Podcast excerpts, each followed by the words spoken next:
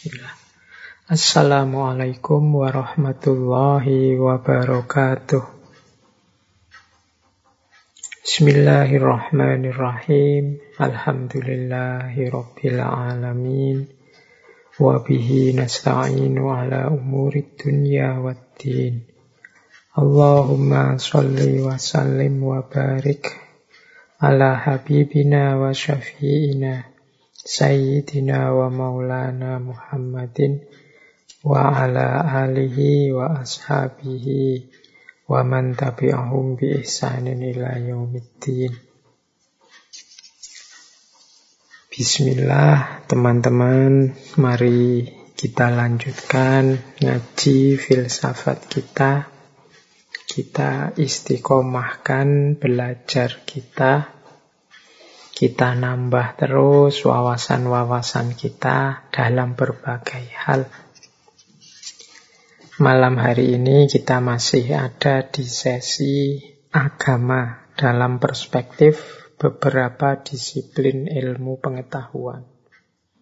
Di minggu pertama kita sudah belajar bagaimana cara para sosiolog yang diwakili oleh Emil Durkheim memahami agama. Kemudian minggu lalu kita belajar bagaimana cara para psikolog yang diwakili oleh William James memahami agama. Malam hari ini kita akan belajar tentang bagaimana para antropolog memahami agama. Para ahli antropologi yang akan diwakili oleh Clifford Geertz.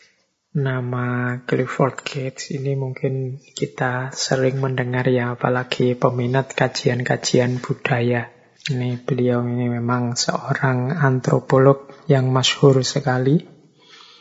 Beliau banyak tinggal di Indonesia, meneliti budaya-budaya Indonesia. Nanti ada beberapa teori, beberapa karya beliau yang berhubungan dengan Indonesia. Nanti kalau waktunya nyampe bisa kita singgung sedikit-sedikit karya-karya beliau tentang Indonesia.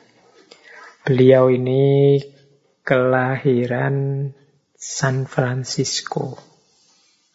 Lahir tahun 1926 dan nanti beliau meninggal tahun 2006. Tepat di usia 80 tahun. Jadi beliau ini ahli antropologi yang berasal dari Amerika. Untuk yang suka dengan kajian-kajian tentang budaya Indonesia, Clifford Geertz ini nulis beberapa karya, beberapa buku. Yang saya tahu ada tiga buku setidaknya karya beliau saat beliau melakukan penelitian di Indonesia, khususnya di Jawa dan Bali. Yang pertama yaitu buku Religion of Java, kemudian Agricultural Involution, kemudian Peddlers and Princes. Ini isinya tentang Indonesia. Jangan lupa juga ada buku yang judulnya Islam Observed. Ini buku yang membandingkan antara Islam di Indonesia dan Islam di Maroko. Nanti beliau juga dalam buku Interpretation of Culture, beliau ada bagian yang membahas tentang uh, kegiatan sabung ayam di Bali. Nah ini banyak tulisan-tulisan beliau tentang budaya Indonesia, budaya Nusantara, tentunya dengan perspektif beliau sendiri. Ya nanti kalau ada waktu bisa sedikit kita ulas. Cuma malam hari ini kita akan belajar dari beliau tentang memahami agama dalam tataran budaya. Jadi memahami agama sebagai bagian dari budaya manusia. Kalau kemarin minggu lalu kan kita memahami agama dalam konteks psikologisnya. Dulu kita membahas dalam konteks sosiologisnya. Ya semoga tambah luas kita memahami macam-macam ini, tambah sadar kita bahwa ternyata kita itu tidak banyak tahu tentang banyak hal. Jadi sehingga kalau ada orang bilang orang itu tambah banyak ilmunya, biasanya tambah menunduk. Ini sering saya sampaikan bahwa menunduknya orang pinter itu bukan karena kok dia memaksa dirinya menunduk atau karena disuruh menunduk oleh ilmunya, tapi dia memang terus orang itu yang wawasannya luas, dia sadar. Ternyata aku itu banyak tidak tahu. Begitu nambah ilmu, nambah ilmu, nambah ilmu, dia terus sadar bahwa wah ternyata memang masih banyak yang aku tidak tahu dan masih sangat banyak yang harus aku ketahui lagi. Jadi justru orang yang pinter itu biasanya dia sadar kalau dia tidak banyak tahu. Kebalikannya orang yang wawasannya sempit, wawasannya tidak luas, itu sering merasa bahwa aku sudah tahu segalanya. Yang perlu aku tahu sudah aku tahu semua, sudah lengkap. Jadi akhirnya yang wawasannya tidak luas malah berhenti karena dia merasa sudah banyak tahu segalanya. Sementara yang ilmunya banyak, wawasannya luas itu karena dia merasa ilmunya masih kurang, masih banyak hal yang belum dia tahu. Justru dia tambah rajin, tambah tekun belajar. Akhirnya apa? Yang memang wawasannya luas, tambah luas, tambah luas. Yang wawasannya sempit malah mandek, tidak nambah-nambah. Oleh karena itu menurut saya ya berarti memang kuncinya kita itu harus belajar terus. Jangan sampai mandek, jangan sampai berhenti. Dengan segala kemampuan kita, dengan segala gaya belajar yang memungkinkan untuk kita. Sekolah boleh, tidak sekolah juga boleh, yang penting tetap belajar. Ngaji di YouTube boleh, ngaji langsung juga boleh, asalkan selektif, hati-hati, kemudian milih ilmu yang cocok, yang sesuai, yang relevan. Tetap belajar. Tidak ada alasan untuk tidak belajar, untuk meningkatkan kualitas diri kita.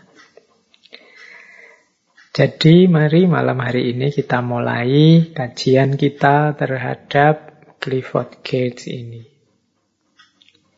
Ya beliau seorang antropolog.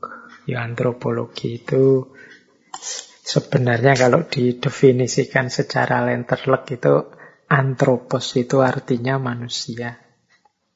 Jadi antropologi itu terjemahannya ya ilmu yang mempelajari manusia dalam berbagai tatarannya khususnya dalam aspek kebudayaan yang diproduksi manusia, yang menjadi gejala adanya manusia. Nah, Clifford Geertz ini sering disebut gaya antropologisnya termasuk aliran antropologi simbolis. Ada juga yang menyebut beliau ini metode antropologinya namanya metode interpretif. Ya semuanya benar, karena memang cara berpikir beliau, cara berpikir interpretif, kemudian realitas budaya di mata beliau itu ya realitas simbolik. Yuk kita pelajari pelan-pelan ya gagasan-gagasan penting dari beliau. Semoga ada sesuatu yang kita dapat malam hari ini. Ini memang temanya masih tema gayanya kayak anak kampus ya. Ini tema-tema yang dibahas di ruang-ruang kelas di kampus. Tapi semoga teman-teman tidak mundur hanya gara-gara wah ini materi ini anak kelas kampus ini saya bukan mahasiswa lagi atau saya jurusannya beda ya tidak masalah. Kita pelajari pelan-pelan dapat sedikit-sedikit ya alhamdulillah untuk memahami hidup kita. Baik, saya awali. Yang pertama begini. Dalam rangka hermeneutika simbolik tadi ya. Clifford Geertz ini lebih melihat manusia sebagai animal simbolikum. Jadi animal symbolikum itu manusia itu sebagai makhluk yang senantiasa bermain-main dengan simbol. Bermain-mainnya dalam tanda petik. Jadi manusia ini dalam hidupnya kan tidak hanya berhenti di fakta. Dia selalu masuk ke ranah makna. Dari fakta menjadi makna, ini ada namanya realitas simbolik. Ini kalau dijelaskan mungkin bulat ya. Saya langsung mengilustrasikan begini saja. Kita ini kalau melihat sesuatu kan tidak pernah berhenti hanya dengan mengerti apa sesuatu itu. Kita selalu memberi makna terhadap sesuatu itu. Jadi berarti sesuatu itu tidak hanya bermakna seperti kelihatannya. Ada makna lain di balik sesuatu itu yang kita berikan. Ya sering saya contohkan seperti dulu dalam kajian semiotik ya.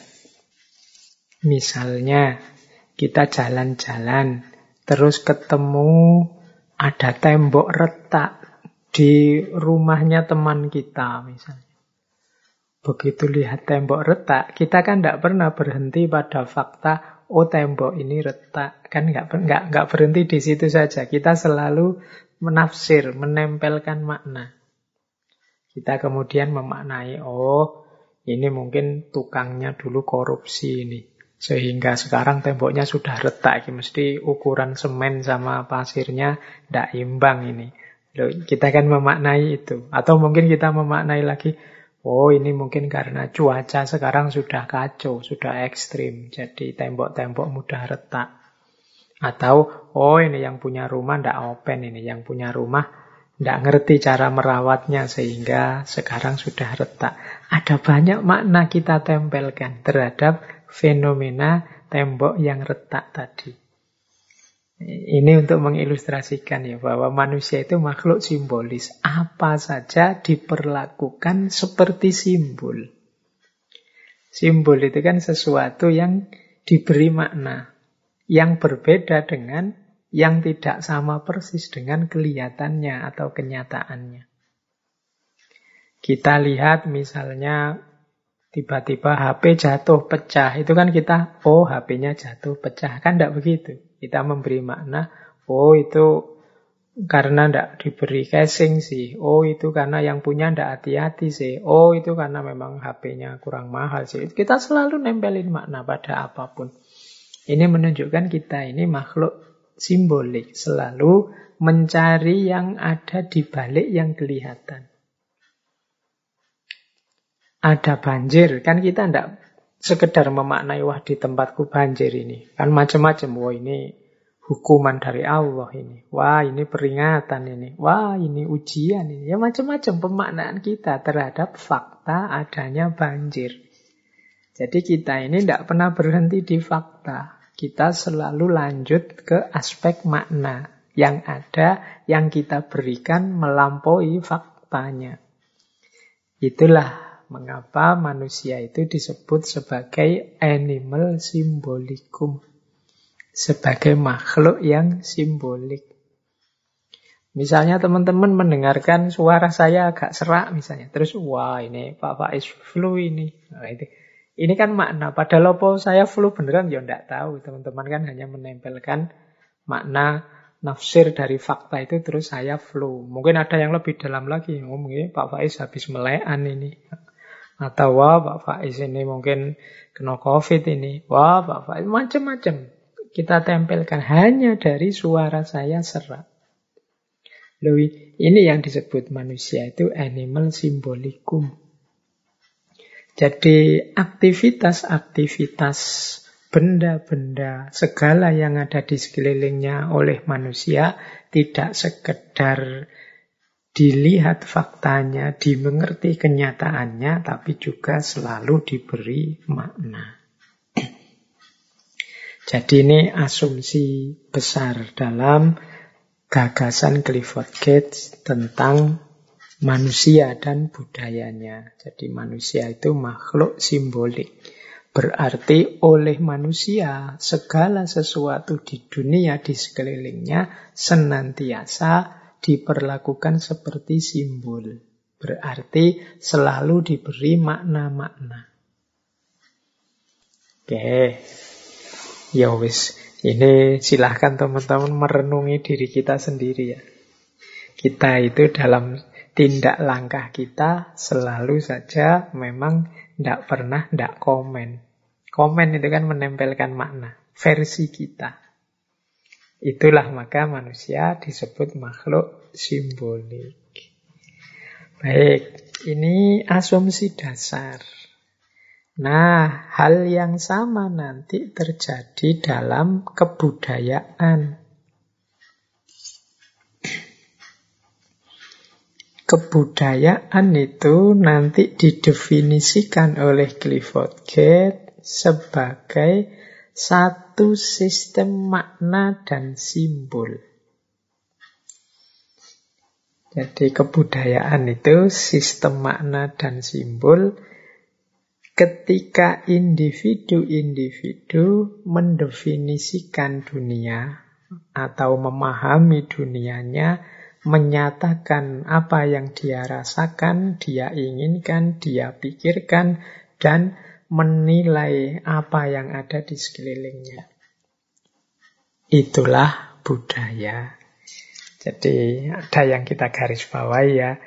Dia ini sistem makna dan simbol. Kemudian dia disusun dalam rangka kita ingin memahami dunia kita dan ingin mengungkapkan apa yang kita rasakan, kita inginkan, kita pikirkan dan juga dalam rangka kita memberi nilai-nilai, memberikan penilaian-penilaian. Ya penilaian-penilaian ini kan ya sistem makna juga. Wah ini baik, wah ini buruk, ini cocok, ini tidak cocok. Itu ya sistem makna dan simbol tadi. Jadi budaya itu ya hakikatnya sistem makna dan simbol. Berarti budaya itu kan budi dan daya, buah cipta rasa karsanya manusia. Apa binatang itu tidak melakukan sesuatu? Ya, binatang ya melakukan sesuatu, beraktivitas. Tapi tindakan dan aktivitas yang diberi makna itu adanya hanya pada manusia. Ya dalam Clifford Gates tindakan dan makna, simbol dan makna itu dicontohkan misalnya kalau kita mengedipkan mata. Lo mengedipkan mata itu ya ada kalanya memang kita kelilipan atau kena angin terus kedip-kedip. Tapi ada tindakan budaya dalam mengedipkan mata, misalnya ngode. Kita misalnya ngode teman kita untuk, eh ini loh, dosennya datang atau wah ada masalah ini terus kita kode kedip-kedip ke teman kita.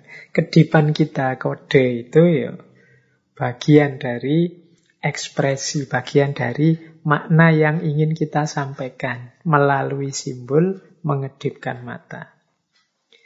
Nah, ekspresi budaya apa pun dari seseorang, dari manusia, itu ya sifatnya simbol dan makna tadi. Orang misalnya membuat gapuro, membuat tugu, itu kan biasanya ya ya ini untuk gerbangnya desa sih gapuro, tapi ini ada maknanya. Mengapa warnanya ini, mengapa mungkin tingginya sekian, mengapa bentuknya seperti ini, itu biasanya kalau itu manusia dia ada maksud dan maknanya. Jadi itulah yang disebut sistem makna dan simbol. Mengapa sih model rumahnya seperti ini? Mengapa sih setiap bulan sekali kita melakukan kegiatan ini? Mengapa sih setiap kegiatan, tindakan, aktivitas kita sebagai manusia yang itu kan buahnya nanti budaya. Loh itu ada maknanya. Dia tidak kosong. Itulah maka segalanya itu bernilai simbol. Jadi Itulah definisi kebudayaan dari Clifford Gate. Jadi budaya itu sistem makna dan simbol yang disusun dengan pengertian bagaimana kita memahami dunia dan bagaimana kita mengungkapkan keinginan kita pada dunia, menyatakan apa yang kita rasakan pada dunia melalui cipta, rasa, dan karsa. Jadi memahami tindakan manusia pun begitu, karena manusia itu makhluk simbolik. Punya teman uangnya banyak, kok tiba-tiba dia beli, misalnya beli mobil yang kuno, yang mudah rusak misalnya. Oh mungkin dia punya makna sendiri. Mobil kuno itu mungkin simbolnya antik rusak ya nanti diserviskan lagi. Tapi dia ingin menunjukkan bahwa mungkin seleraku itu selera yang antik-antik kayak gini. Jadi aku ini orang yang menjaga tradisi. Nah, itu namanya makna. Misalnya kamu itu pinter loh. Seharusnya kuliah di fakultas elit kamu bisa. Lah kok kamu milih fakultas yang biasa saja, kamu milih jurusan yang kira-kira nanti kalau keluar kamu akan kesulitan loh cari kerja. Oh enggak, saya kuliah ini tujuannya hanya ilmu kok. Oh berarti aktivitas memilih jurusan biasa-biasa tadi dimaknai sebagai saya tidak fokus kuliah ini untuk kerja saya hanya ingin fokus pada ilmu. Nah, itu juga aktivitas simbolik. Jadi berarti simbolik itu sesuatu yang tidak bisa dipahami dari kelihatannya saja. Di balik sesuatu itu ada maknanya. Makna ini dari siapa? Yo, tentunya dari manusia dari orang. Jadi dia tidak punya makna sendiri, kitalah yang memberikan makna. Itulah kebudayaan dalam definisinya Clifford Gate. Makanya ada kalimat yang terkenal dari Clifford Gate, meaning is socially, historically, and rhetorically constructed. Jadi makna itu secara sosial, secara historis, secara retorik itu di susun diberikan. Kitalah yang menempelkan.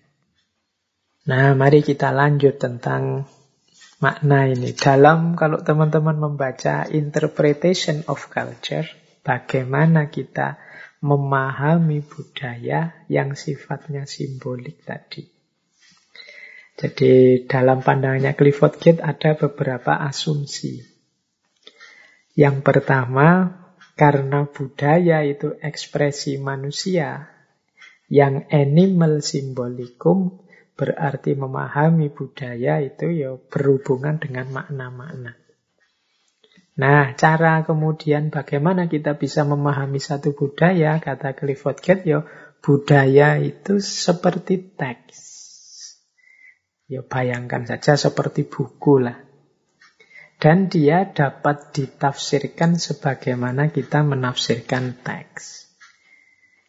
Ya maksudnya begini, kalau kita membaca buku misalnya, kita itu kan tidak cukup hanya melihat tulisannya saja. Kita mungkin perlu tahu ini buku tentang apa, ditulis kapan, dalam situasi apa, siapa sih pengarangnya ini, Nah, jadi kalau kita baca buku kan begitu. Untuk paham lebih tepat isinya buku itu. Kita harus tahu di balik buku itu, tidak sekedar tulisannya. Nah itulah kalau dalam hermeneutik ini cara kita memahami teks kan seperti itu. Karena ini nanti menentukan maknanya. Jadi sering saya ilustrasikan misalnya ada buku yang mengkritik Orde Baru misalnya. Terbitnya sekarang tahun 2021 dengan buku yang mengkritik Orde Baru tapi terbitnya dulu tahun 80-an misalnya 81 82. Nah ini kan nilainya berbeda. Kalau ada, oh ini buku mengkritik Orde Baru tapi terbitnya tahun 82 misalnya. Oh ini buku luar biasa. Karena zaman itu mungkin tidak banyak orang berani melakukan kritik-kritik. Berbeda dengan hari ini, kok ada buku mengkritik Orde Baru keluarnya hari ini, oh itu sudah banyak yang melakukan seperti itu. Mungkin isinya sama, tapi nilai dan maknanya berbeda. Nah, memahami budaya juga seperti itu. Jadi, seperti memahami teks. Jangan hanya dilihat tampilan luarnya. Tapi kita harus masuk ke aspek makna. Karena di balik yang kelihatan itu ada makna-makna yang tersembunyi. Sehingga kalau kita ingin paham, ya kita harus menggali, membongkarnya. Tidak sekedar berhenti melihat dari luar. Jadi ini asumsinya Clifford Gate. Jadi budaya itu seperti teks. Dan budaya itu sifatnya simbolik. Jadi dia ada makna yang tersembunyi di balik dirinya yang perlu kita bongkar. Nah, makna ini kalau dalam konteks budaya itu kata Clifford Gate sifatnya publik. Jadi dia beredar dan diterima oleh masyarakat yang menyepakatinya. Jadi biasanya ya masyarakat tertentu punya sistem makna sendiri dan makna-makna itu ya sudah berjalan disepakati di situ. Makanya namanya sifatnya publik. Jadi bukan makna yang sendiri-sendiri. Jadi misalnya tadi kasus Gapuro tadi itu kan, oh ini dicat warna hijau dengan makna melambangkan kesuburan. Lu makna melambangkan kesuburan ini biasanya ya semua orang di masyarakat itu yang memaknai hal yang sama. Ini hijau ini memang lambang dari kesuburan. Jadi ini yang disebut makna itu sifatnya publik. Ya kayak kita misalnya memaknai burung Garuda misalnya. Burung Garuda itu ekornya 8, sayapnya 45. Ini menyimbolkan uh, bulan Agustus tahun 45, bulan dan tahun kemerdekaan. Ya ini sifatnya publik diketahui dan disepakati banyak orang. Inilah namanya makna. Yo hakikatnya yo cuma ekornya burung dan sayapnya burung, tapi kan kita tempeli makna ekor itu simbol bulan, yaitu bulan Agustus, sementara sayap ini simbol oh kalau sayap bukan 45 ya. Tapi 17 ya. Lupa saya. Kalau sayapnya 17, ekornya 8. Dan yang 45 itu bulu lehernya. Nah, ya ini kan bulu-bulu yang ada di burung Garuda. Tapi kita beri makna. Sesuai dengan apa yang kita inginkan. Itu loh yang disebut budaya. Jadi tentang budaya ini. Yang pertama dia seperti teks, yang kedua dia simbolik, dan yang ketiga dia bersifat publik. Yang keempat, karena manusia itu dinamis, maka bisa jadi makna itu berubah. Tidak final. Jadi budaya yang berbeda mungkin punya sistem makna yang berbeda terhadap hal yang sama. Nanti ada banyak ilustrasi tentang ini, bagaimana makna itu bisa berubah. Ya mudahnya misalnya ya saya kasih contoh makna budaya orang Jawa misalnya percaya ada penguasa laut selatan. Itu makna yang diberikan terhadap adanya penguasa Laut Selatan oleh nenek moyang kita dulu atau simbah-simbah kita dengan pemahaman kita sekarang dengan gaya berpikir kita hari ini mungkin berbeda. Jadi mungkin sudah berkembang, sudah berubah, tidak seperti dulu lagi. Maka kata Clifford Gate, tidak ada makna yang final. Dia bisa berubah seiring berubahnya manusia. Karena makna itu sendiri sumbernya dari manusia. Jadi kalau dulu misalnya yang tadi gapuro ijo itu dimaknai kesuburan misalnya. Oh mungkin ganti generasi dia punya makna sendiri terhadap warna hijau. Kalau generasi hari ini hijau itu melambangkan semangat muda, keremajaan. Ya itu beda. Sama-sama warna merah kan bisa beda cara nafsirnya. Merahnya lampu merah artinya berhenti, tapi merahnya bendera merah putih artinya berani. Jadi tidak ada makna yang sifatnya final. Inilah yang dijelaskan oleh Clifford Gate dalam The Interpretation of Culture. Nah, karena manusia itu animal simbolikum, makhluk simbolik, kemudian realitas diperlakukan seperti simbol-simbol, dan budaya pun ternyata adalah sistem dari simbol dan makna, maka ketika kita akan memahami budaya, tidak bisa kita hanya melihat luarnya saja. Di sinilah nanti Clifford Gate punya teori yang nanti dikenal pembedaan antara thin description dan thick description.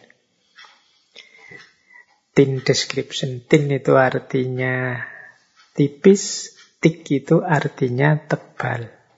Thin description itu yaitu memahami ekspresi-ekspresi budaya secara apa ya mungkin pasnya itu pakai istilah dangkal. Jadi hanya melihat luarnya saja, hanya melihat gejalanya saja. Atau kalau di bukunya ya pakai kalimat only behavior. Jadi hanya melihat perilaku-perilakunya dari luar without interpretation. Tanpa menginterpretasikan. Jadi tidak masuk ke aspek makna tadi. Berhenti hanya pada simbol-simbolnya. Jadi kalau kasusnya Gapuro tadi ya cuma dijelaskan bahwa Gapuronya warna hijau. Sudah. Garuda itu ekornya 8, sayapnya 17, sayap lehernya 45. Sudah. Tanpa diinterpretasi, tanpa ditengok makna-makna di balik itu. Itu namanya thin description. Hanya melihat dari luarnya saja. Tidak menengok bahwa di balik yang kelihatan itu ada makna-makna. Tidak sesederhana yang kita lihat. Nah, maunya Clifford Gate, kita ini masuk ke makna tidak sekedar thin description, tapi juga thick description.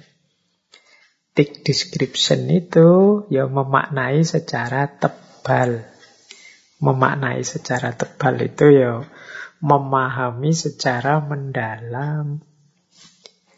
Jadi kita bongkar ada apa di balik yang kelihatan tadi. Ada makna-makna apa yang ditempelkan oleh masyarakat yang terlibat dengannya. Tentunya tidak sesederhana kelihatannya. Jadi tugasnya seorang antropolog itu dia menjelaskan, menggambarkan pemahaman makna-makna terhadap simbol-simbol budaya yang ada. Ini nanti kalau dalam antropologinya Clifford Gate kan dianggap tugas etnografi. Jadi ini yang disarankan oleh Clifford Gate. Makanya menurut Clifford Gate tujuannya kita memahami, menjelaskan budaya itu adalah to understand meaning from the point of view of the members of culture. Memahami makna dari sudut pandang members of culture, anggota yang ada dalam budaya tersebut. Jadi, thick description itu kita pahami tidak hanya gejalanya, tapi bagaimana orang-orang yang terlibat dalam budaya itu memberi makna. Saya lupa beberapa waktu dulu ada kasus misalnya ada sekelompok masyarakat tertentu yang kemudian membuang tumpeng di laut. Terus ada yang tidak setuju marah-marah dibubarkan. Nah, kadang-kadang kita tidak setuju itu karena melihat luarnya saja. Kita nganggap lo ini mubadir, ini ini makanan untuk manusia kok dibuang-buang sih ya. Nah, kita hanya lihat itunya. Kita tidak tahu bahwa para pelaku budaya ini punya sistem maknanya sendiri, tidak sekedar itu. Ada makna lebih dari sekedar buang makanan. Tapi kita yang tidak setuju kemudian menganggapnya pokoknya mau batir, tidak boleh. Persis seperti orientalis yang melihat orang sholat. Orang sholat itu dilihat dari luar, dia lihatnya, oh seperti itu toh ibadahnya orang Islam. Sehari lima kali dia me saya masih ingat ada kalimat kalau diterjemah letterlek itu dia membentur-benturkan kepalanya ke lantai. Maksudnya sujud. Ya kalau dilihat dari luar itu ya memang kita sujud itu membenturkan kepala ke lantai. Tapi kalau hanya dibaca seperti itu, kita kehilangan maksudnya, kehilangan maknanya. Jadi Ya, sujud itu kan mungkin ya maknanya kepasrahan total, ketundukan total kepada Tuhan. Tapi ini tick description-nya. Tapi kalau hanya dilihat gejalanya, ya kelihatannya sih hanya menempelkan dahi di lantai. Loh kalau hanya dilihat dari aspek thin description, puasa itu ya rasanya kayak orang diet biasa saja. Sholat mungkin ya gerakan-gerakannya mirip Orang senam yoga biasa saja, tapi kan tidak itu, ada maknanya. Manusia itu animal simbolikum, makhluk simbolik. Kita harus memahami tidak hanya dangkal dari aspek luarnya, kita pahami secara mendalam dari aspek tick description, aspek pemaknaan mereka. Jadi inilah cara memahami budaya. Jadi pemahamannya harus from the point of view of the members of culture. Dari sudut pandang anggota budaya itu ya termasuk nanti ketika kita membahas agama. Dalam agama ada banyak aktivitas-aktivitas, ada banyak ekspresi-ekspresi yang sifatnya simbolik. Kita tidak bisa hanya menjelaskan gejalanya saja. Kita harus masuk ke ranah maknanya. Itulah yang dimaksud thick description. Mari kita jelaskan secara tebal, secara dalam. Dan ini yo kadang-kadang sulit karena orang itu selalu maju lebih dulu dengan komentarnya, dengan perspektifnya, dengan makna versi dirinya. Jadi sehingga sering kemudian yang keluar judgment-judgment, penghakiman-penghakiman. Padahal mungkin para pelaku budaya itu punya perspektifnya sendiri. Ada satu kalimat yang terkenal dari Clifford Gate. Jadi satu ketika beliau ini yang bimbing mahasiswa-mahasiswa ke Afrika untuk penelitian etnografi ini. Tapi dia sulit sekali meyakinkan mahasiswanya bahwa lo kalian itu ke sana untuk memahami mereka, bukan untuk memahami diri kalian. I had a hard time to convincing students that they were going to North Africa to understand the North Africans, not to understand themselves, kata Clifford Gate. Aku sulit sekali meyakinkan anak-anak ini bahwa mereka itu ke Afrika Utara untuk memahami orang-orang sana, orang-orang Afrika Utara, bukan untuk memahami diri kalian. Ya memahami diri mereka sendiri itu ya maksudnya dengan perspektifnya, dengan penilaian-penilaiannya. Jadi kita terbiasa melihat sesuatu, menempelkan makna kita sendiri. Kita lupa bahwa mereka juga punya makna mereka sendiri. Loh, sebagai ilmuwan, antropolog, tugas kita mengurai makna yang dari mereka, bukan menjejalkan makna versi kita. Itulah tugasnya seorang ethnographer. Baik, kita lanjutkan sekarang masuk ke pembahasan tentang agama menurut Clifford Gate. Clifford Gate ini mendefinisikan agama sebagai a system of symbol which act to establish powerful, pervasive, and long-lasting mood and motivation in men and women by formulating conception of a general order of existence and clothing this conception with such an aura of factuality that the mood and motivation seem uniquely realistic. Wah, ambil nafas ini ya kalau bahasa Inggris, bahasa Indonesianya saja mungkin kita sulit memahaminya. Ya kita pelajari pelan-pelan. Jadi menurut Clifford Gate, agama adalah sistem simbol yang menciptakan suasana hati dan motivasi yang kuat, meresap, dan tahan lama pada manusia laki-laki maupun perempuan.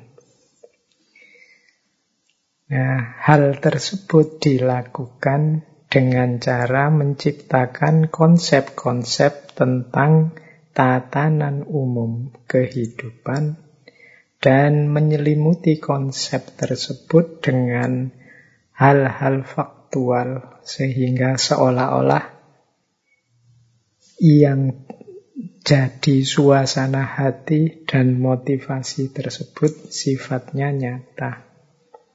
Oke, masih bulat ya? Ya memang ini cirinya. Kalau ada yang bingung berarti memang benar-benar mikir mendengarkan. Kalau yang tidak mikir ya mantuk-mantuk saja. Baik, jadi begini maksudnya. Kita potong-potong sekarang, kita peredel-peredel definisi ini. Yang pertama, agama itu sistem of symbol. Kalau ini sudah dipahami ya dari urean-urean sebelumnya. Berarti isinya agama itu simbol-simbol. Dia tidak bisa dipahami begitu saja dari manifestasi-manifestasi konkretnya. Di balik manifestasi apa pun dari agama itu ada maknanya karena dia sifatnya hanya simbol. Jadi kegiatan-kegiatan agama, kemudian uh, urean-urean, pernyataan-pernyataan, kalimat-kalimat religius, itu kan semua ada maknanya. Jadi yang pertama itu, agama itu sistem of symbol. Tidak ada tindakan, aktivitas, kegiatan, produk-produk keagamaan itu yang tidak memiliki makna. Semuanya sudah dimaknai, semuanya ada makna yang diberikan di baliknya. Nah, itu yang pertama berarti agama sebagai sistem simbol. Yang kedua, menciptakan suasana hati dan motivasi yang kuat, meresap, dan tahan lama pada manusia.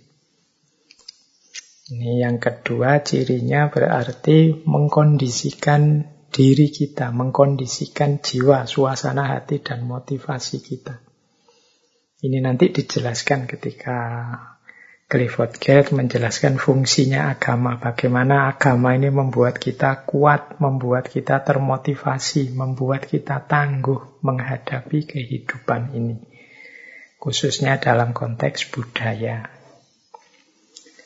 Nah, lanjut. Caranya membuat kita kuat seperti apa agama itu dengan menciptakan konsep-konsep tentang hidup ini, tentang hakikat hidup ini.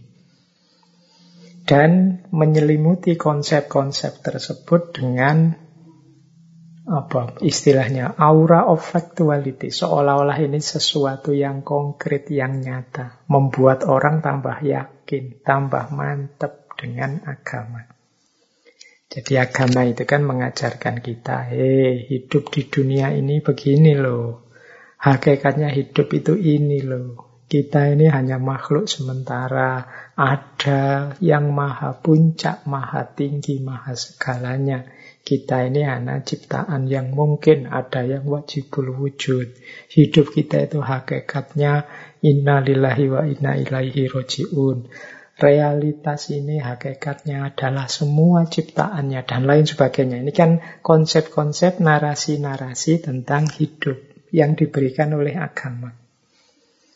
Ini membuat kita tambah mantap, tambah kuat. Jadi dia sistem simbol yang ternyata fungsinya banyak untuk kita dengan konsep-konsep yang diberikan yang seolah-olah itu sesuatu yang memang real, nyata. Nah, inilah definisi dari agama menurut Clifford Gate. Ya kalau diurai lagi satu-satu, misalnya kita awali dari uraiannya tentang bahwa agama itu sistem simbol.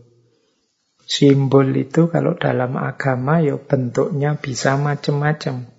Bisa fisik, bisa tindakan, bisa peristiwa, bisa hubungan.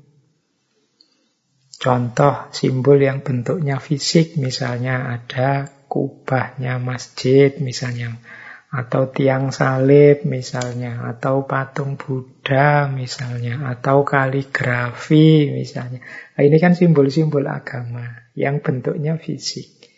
Kalau simbol, pasti di baliknya ada makna yang dia dianggap punya makna spesifik oleh para pemeluk agama. Makanya kita kalau bisa kita jangan merendahkan, melecehkan objek-objek simbol-simbol agama orang lain apalagi simbol agama kita sendiri.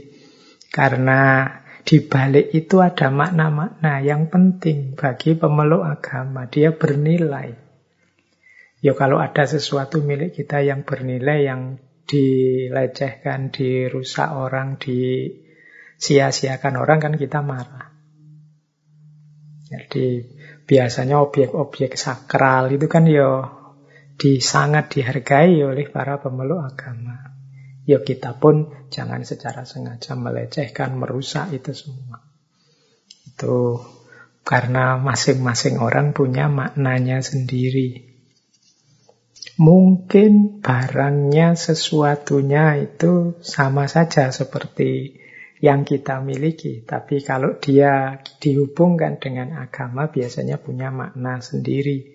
Biasanya ya makna-makna sakral. Ya contoh mudahnya, uh, keramik di rumah kita dengan keramik di masjid, itu ya sama-sama keramik. Tapi kalau keramik di masjid kan kita maknai sakral karena bagian dari tempat kita sholat, tempat kita sujud. Begitu kita naik ke masjid, sandalnya dicopot misalnya. Karena kita punya makna sendiri. Begitu di dalam masjid kita tidak berani macam-macam, tidak berani melakukan tingkah-tingkah yang tidak terhormat. Nah, kalau di rumah kita mungkin memaknai keramik rumah beda, yaitu milik kita sendiri, rumah kita sendiri, tidak sakral. Jadi oh, kadang kita kotori sendiri, tidak masalah. Nah, itu cara memahami simbol. Jadi simbol bisa bentuknya objek fisik. Atau dalam bentuk tindakan. Misalnya, yo aktivitas-aktivitas ritual berbicara, berdoa, atau bahkan tindakan diam, tindakan nyepi, itu kan namanya tindakan. Jadi itu pun ada maknanya kalau bagian dari agama. Karena agama itu berhubungan dengan hal-hal yang sakral, ya makna-maknanya biasanya makna-makna sakral dan relate dengan hidup mereka. Biasanya dianggap sangat penting makna-makna ini oleh para pemeluknya. Ya sebagaimana kita hargai simbol-simbol dalam bentuk fisik, ya simbol dalam bentuk tindakan ya harus juga kita hargai.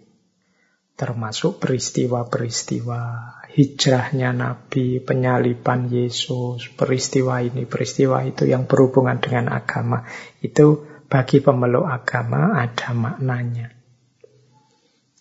Jadi inilah pentingnya kita memahami agama sebagai sistem simbol.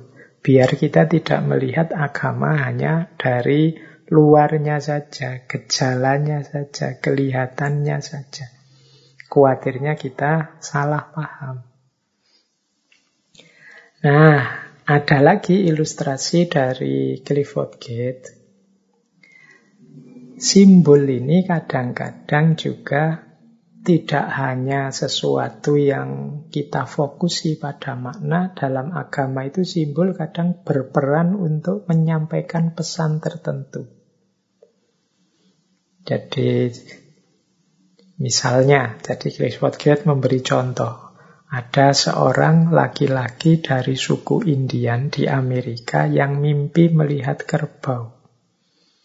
Nah, dia terus menafsirkan, mimpi melihat kerbau ini berarti ada pesan dari nenek moyang yang meninggal seperti ini. Loh, ternyata mimpi pun kalau dimaknai, dikerangkai oleh agama, dia juga sesuatu yang punya makna.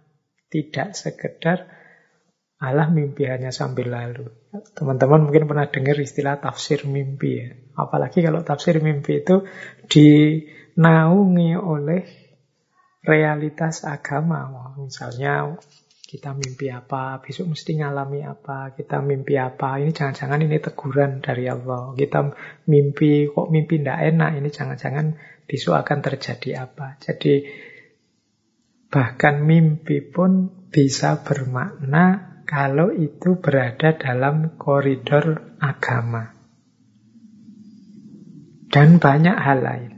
Apalagi kalau dalam Islam misalnya setiap aktivitas itu bisa bernilai ibadah kalau dia misalnya ini diawali dengan bismillah, kemudian diakhiri dengan hamdalah, nawaitunya untuk mendapatkan ridho Allah, apa pun itu bernilai ibadah. Jadi dia bersifat simbolik, hidup kita keseluruhannya akhirnya bermakna religius, bermakna agama. Yang representasinya adalah ya kelakuan kita sehari-hari, tindakan kita sehari-hari. Itulah yang dimaksud agama itu adalah sistem of simbol. Isinya serba simbol. Ada banyak makna di baliknya.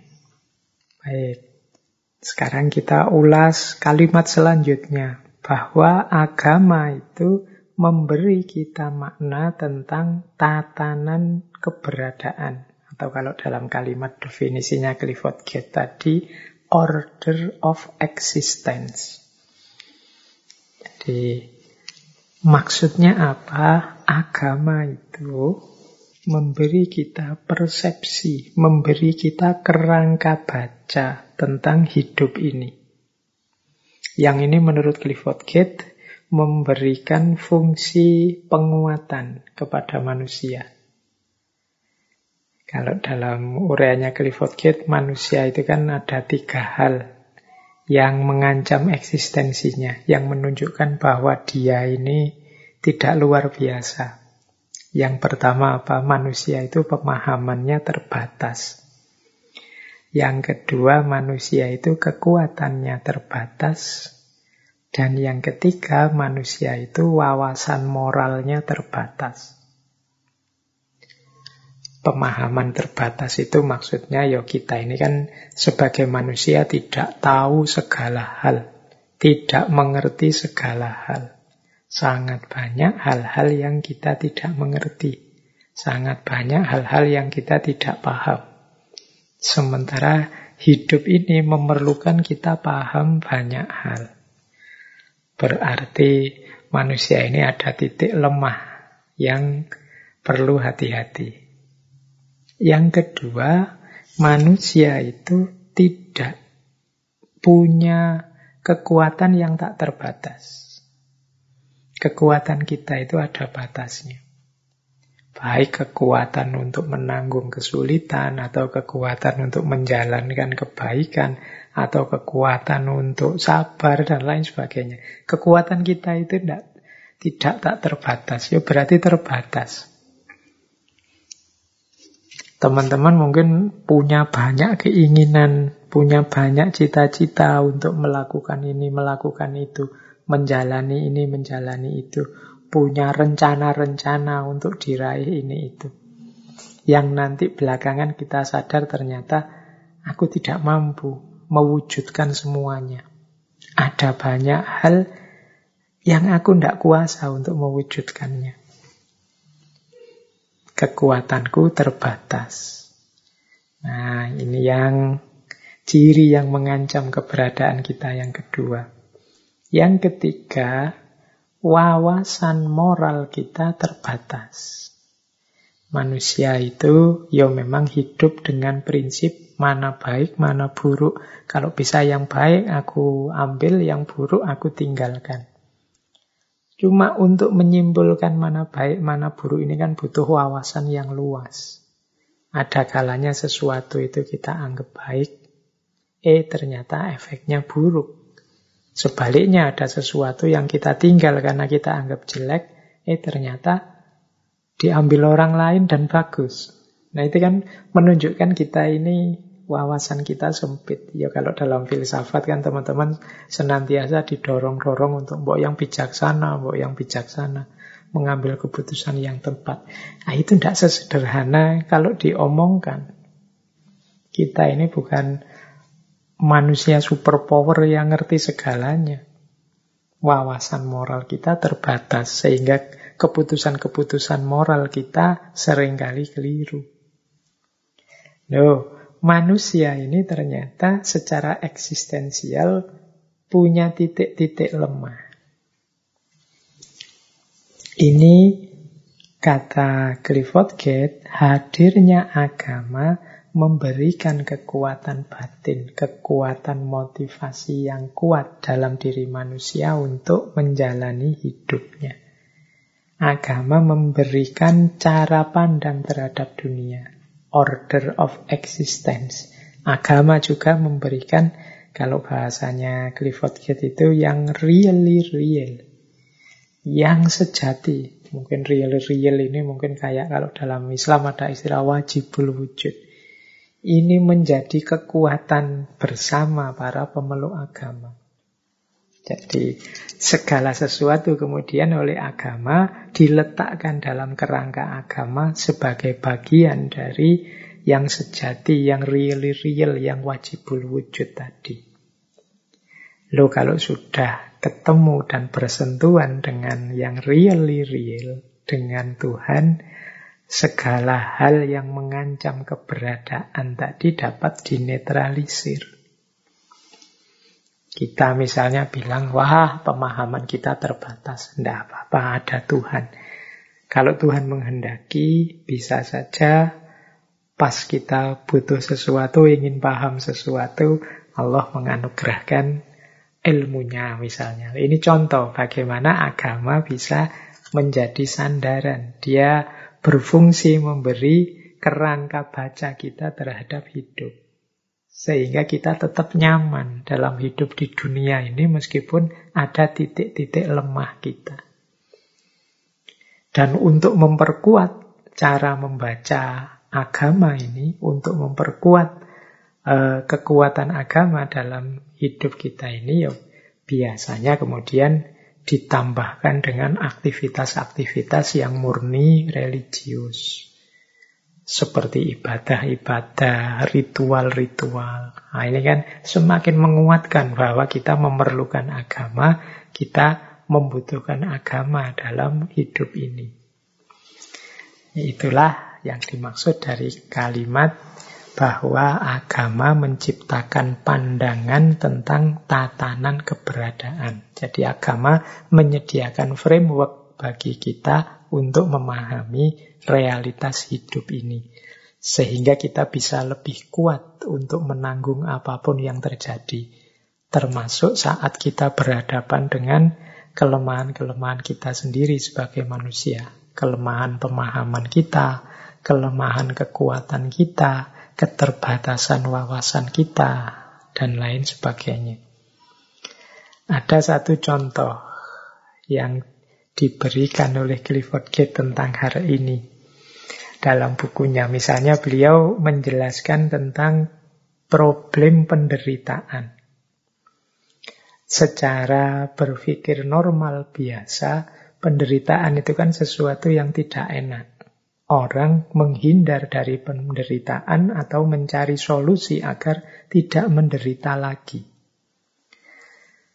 Dan ini tidak mudah, karena harus jujur kita akui dalam hidup ini, karena gara-gara keterbatasan-keterbatasan tadi, kita itu banyak menderita. Tetapi oleh agama, dia membaca penderitaan ini secara berbeda, kata Clifford Gate. Kata Clifford Gate, secara paradok, agama itu mengajari kita bukan bagaimana kita bisa menghindar dari penderitaan, tapi bagaimana kita bisa tahan, kita bisa kuat, kita bisa menanggung apa pun penderitaan yang sedang kita hadapi. Kita jadi kuat saat sakit, saat kehilangan, saat kalah, saat tidak berdaya. Dengan cara pandang yang diberikan oleh agama. Ya, ilustrasinya mudah lah. Kemarin waktu pandemi misalnya. Coba kita balik lagi melihat berbagai diskursus, berbagai wacana yang berkembang saat pandemi. Itu kan muncul perspektif-perspektif dari ranah agama yang luar biasa. Ada yang bilang pandemi ini, penderitaan kita zaman pandemi ini merupakan hukuman dari Tuhan. Berarti ayo kita bertobat, ayo kita segera kembali pada Allah membersihkan diri. Ada yang bilang ini adalah ujian dari Allah. Mari kita sabar. Semoga kita kalau lolos dari ujian ini, level hidup kita meningkat, kita naik kelas. Ada yang bilang, oh enggak. Ini semua adalah cobaan dari Allah. Jadi Allah itu mencoba kita ngetes sejauh mana kita tetap ada di jalurnya, sejauh mana kita tetap beriman dan bertakwa kepadanya. Nah, jadi ini satu contoh bagaimana perspektif-perspektif agama memberikan cara baca yang berbeda terhadap hidup kita. Mungkin kalau dipikir dengan logika normal lah kok begitu ya. Intinya kan orang kalau sedang sakit, sedang menderita itu kan berusaha agar keluar dari penderitaan atau cari solusi agar penderitaannya berakhir. Tapi agama membaca secara berbeda. Ini mungkin seperti quote yang bilangnya kalau ada sesuatu yang sulit, ada sesuatu yang menyakitkan bagimu, alternatifnya dua kamu mencari solusi agar keluar dari kesulitan atau penyakit itu, atau yang kedua, kamu membuat dirimu tangguh, kuat untuk menjalani kesulitan dan rasa sakit itu. Loh, perspektif agama itu banyak yang versi kedua ini. Memberikan kita kerangka berpikir, kerangka bertindak, kerangka sikap yang sifatnya agar kita kuat, agar kita tangguh menghadapi problem-problem penderitaan. Nah, ini kan cara membaca yang khas, yang berbeda dengan cara berpikir biasa. Nah, mungkin menarik juga ya kita urai sedikit lebih luas. Jadi menurut Clifford Gate ini, cara kita membaca hidup ini atau perspektif kita terhadap hidup ini, ya tidak hanya agama sih, Manusia itu macam-macam. Ada namanya common sense perspective. Ada namanya scientific perspective. Ada namanya aesthetic perspective. Ada religious perspective. Common sense perspective ini orang-orang yang dalam hidupnya mengandalkan yang biasanya berjalan saja. Tidak usah dipikir dalam-dalam. Nah, ini orang yang hidup dengan common sense. Orang yang tidak pernah merenung, tidak pernah melakukan refleksi-refleksi terhadap hidup ini. Jadi tidak pernah dia mempertanyakan hidup, kehidupan, realitas, dan lain sebagainya. Oleh Clifford Gate, orang yang seperti ini namanya orang yang ada dalam realisme naif. Naif itu kan kesadaran ketika orang tahu hidup ini banyak masalah tapi dia tidak peduli. Nah, makanya realisme naif. Orang yang hanya mengandalkan common sense saja. Tidak bertanya macam-macam. Kadang-kadang kan kita bersikap seperti ini. Kita sering bersikap, Allah hidup ini yang penting mengalir saja, tidak usah aneh-aneh, yang penting dijalani saja. Nah ini namanya common sense perspective. Kata Clifford Gate ini realisme naif. Ya realistik sih, tapi naif. Naif itu kan kita tahu dalam hidup ini banyak problem, banyak masalah, banyak halangan, rintangan, banyak tantangan. Apa bisa kita itu hidup hanya menjalani saja, jalan saja, lancar saja? Tidak mungkin. Ah Pak, yang penting saya mengalir saja. Apa bisa kamu mengalir saja itu? Ya tetap kamu nanti akan ketemu masalah, ketemu problem yang harus kamu pecahkan, ketemu tantangan yang harus kamu respon. Yang tidak bisa mengalir saja. Jadi bisanya kamu harus tetap berjuang. Bisanya kamu harus tetap berusaha. Bisanya kamu harus keluar dari masalah. Jadi tidak mungkin. Atau mungkin ya kalian hanya pura-pura saja, tidak ada masalah, padahal banyak masalah. Itulah yang disebut naif. Jadi ada memang orang yang common sense perspektif ini. Cara hidup mengandalkan common sense saja yang yang seperti biasa saja, tidak usah bertanya macam-macam. Baik, nah gaya yang kedua perspektif hidup yang kedua ada namanya scientific perspective. Ini dari istilahnya saja teman-teman sudah bisa meraba ya. Jadi scientific perspective itu ya perspektif ilmiah. Ini kebalikannya yang common sense tadi. Apa-apa serba reflektif, diukur rasional, faktual, dan lain sebagainya. Jadi dengan menggunakan perspektif ilmiah, teori ilmiah, ilmunya dipakai. Nah, ini gaya kedua. Gaya saintifik. Mungkin teman-teman yang serius merenungi hidup, kemudian mencari makna-makna hidup itu sering ada di ranah saintifik perspektif ini. Jadi memahami hidup seperti seorang ilmuwan. Dia selalu bertanya, mencari yang pas, yang tepat, yang masuk akal, yang relevan. Nah, itu scientific perspektif. Nanti ada gaya ketiga. Gaya ketiga ini estetik perspektif. Istilahnya estetik. Estetik itu kan tentang keindahan. Ini memahami dunia seperti para seniman. Para seniman itu kan sering kali punya perspektif yang berbeda daripada kita. Kita tidak menangkap itu tiba-tiba dia menampilkan perspektifnya yang khas. Yang ternyata kok yo indah, kok yo bagus. Nah, itu gayanya estetik perspektif. Jadi estetik perspektif itu kita hidup senantiasa melihat sudut keindahan dari apa pun yang terjadi di sekeliling kita. Nah, ini estetik perspektif. Ini kapan-kapan ya kita jelaskan lebih panjang lebar lagi tentang estetika. Dulu awal-awal ngaji filsafat kita pernah tema estetika. Beberapa kali juga tema seni, tema estetika dan agama, dan lain-lain. Nah, ini estetik perspektif ini kita menghayati hidup, memahami dunia seperti para seniman. Selalu saja bisa menemukan sudut-sudut unik, sudut-sudut indahnya hidup ini.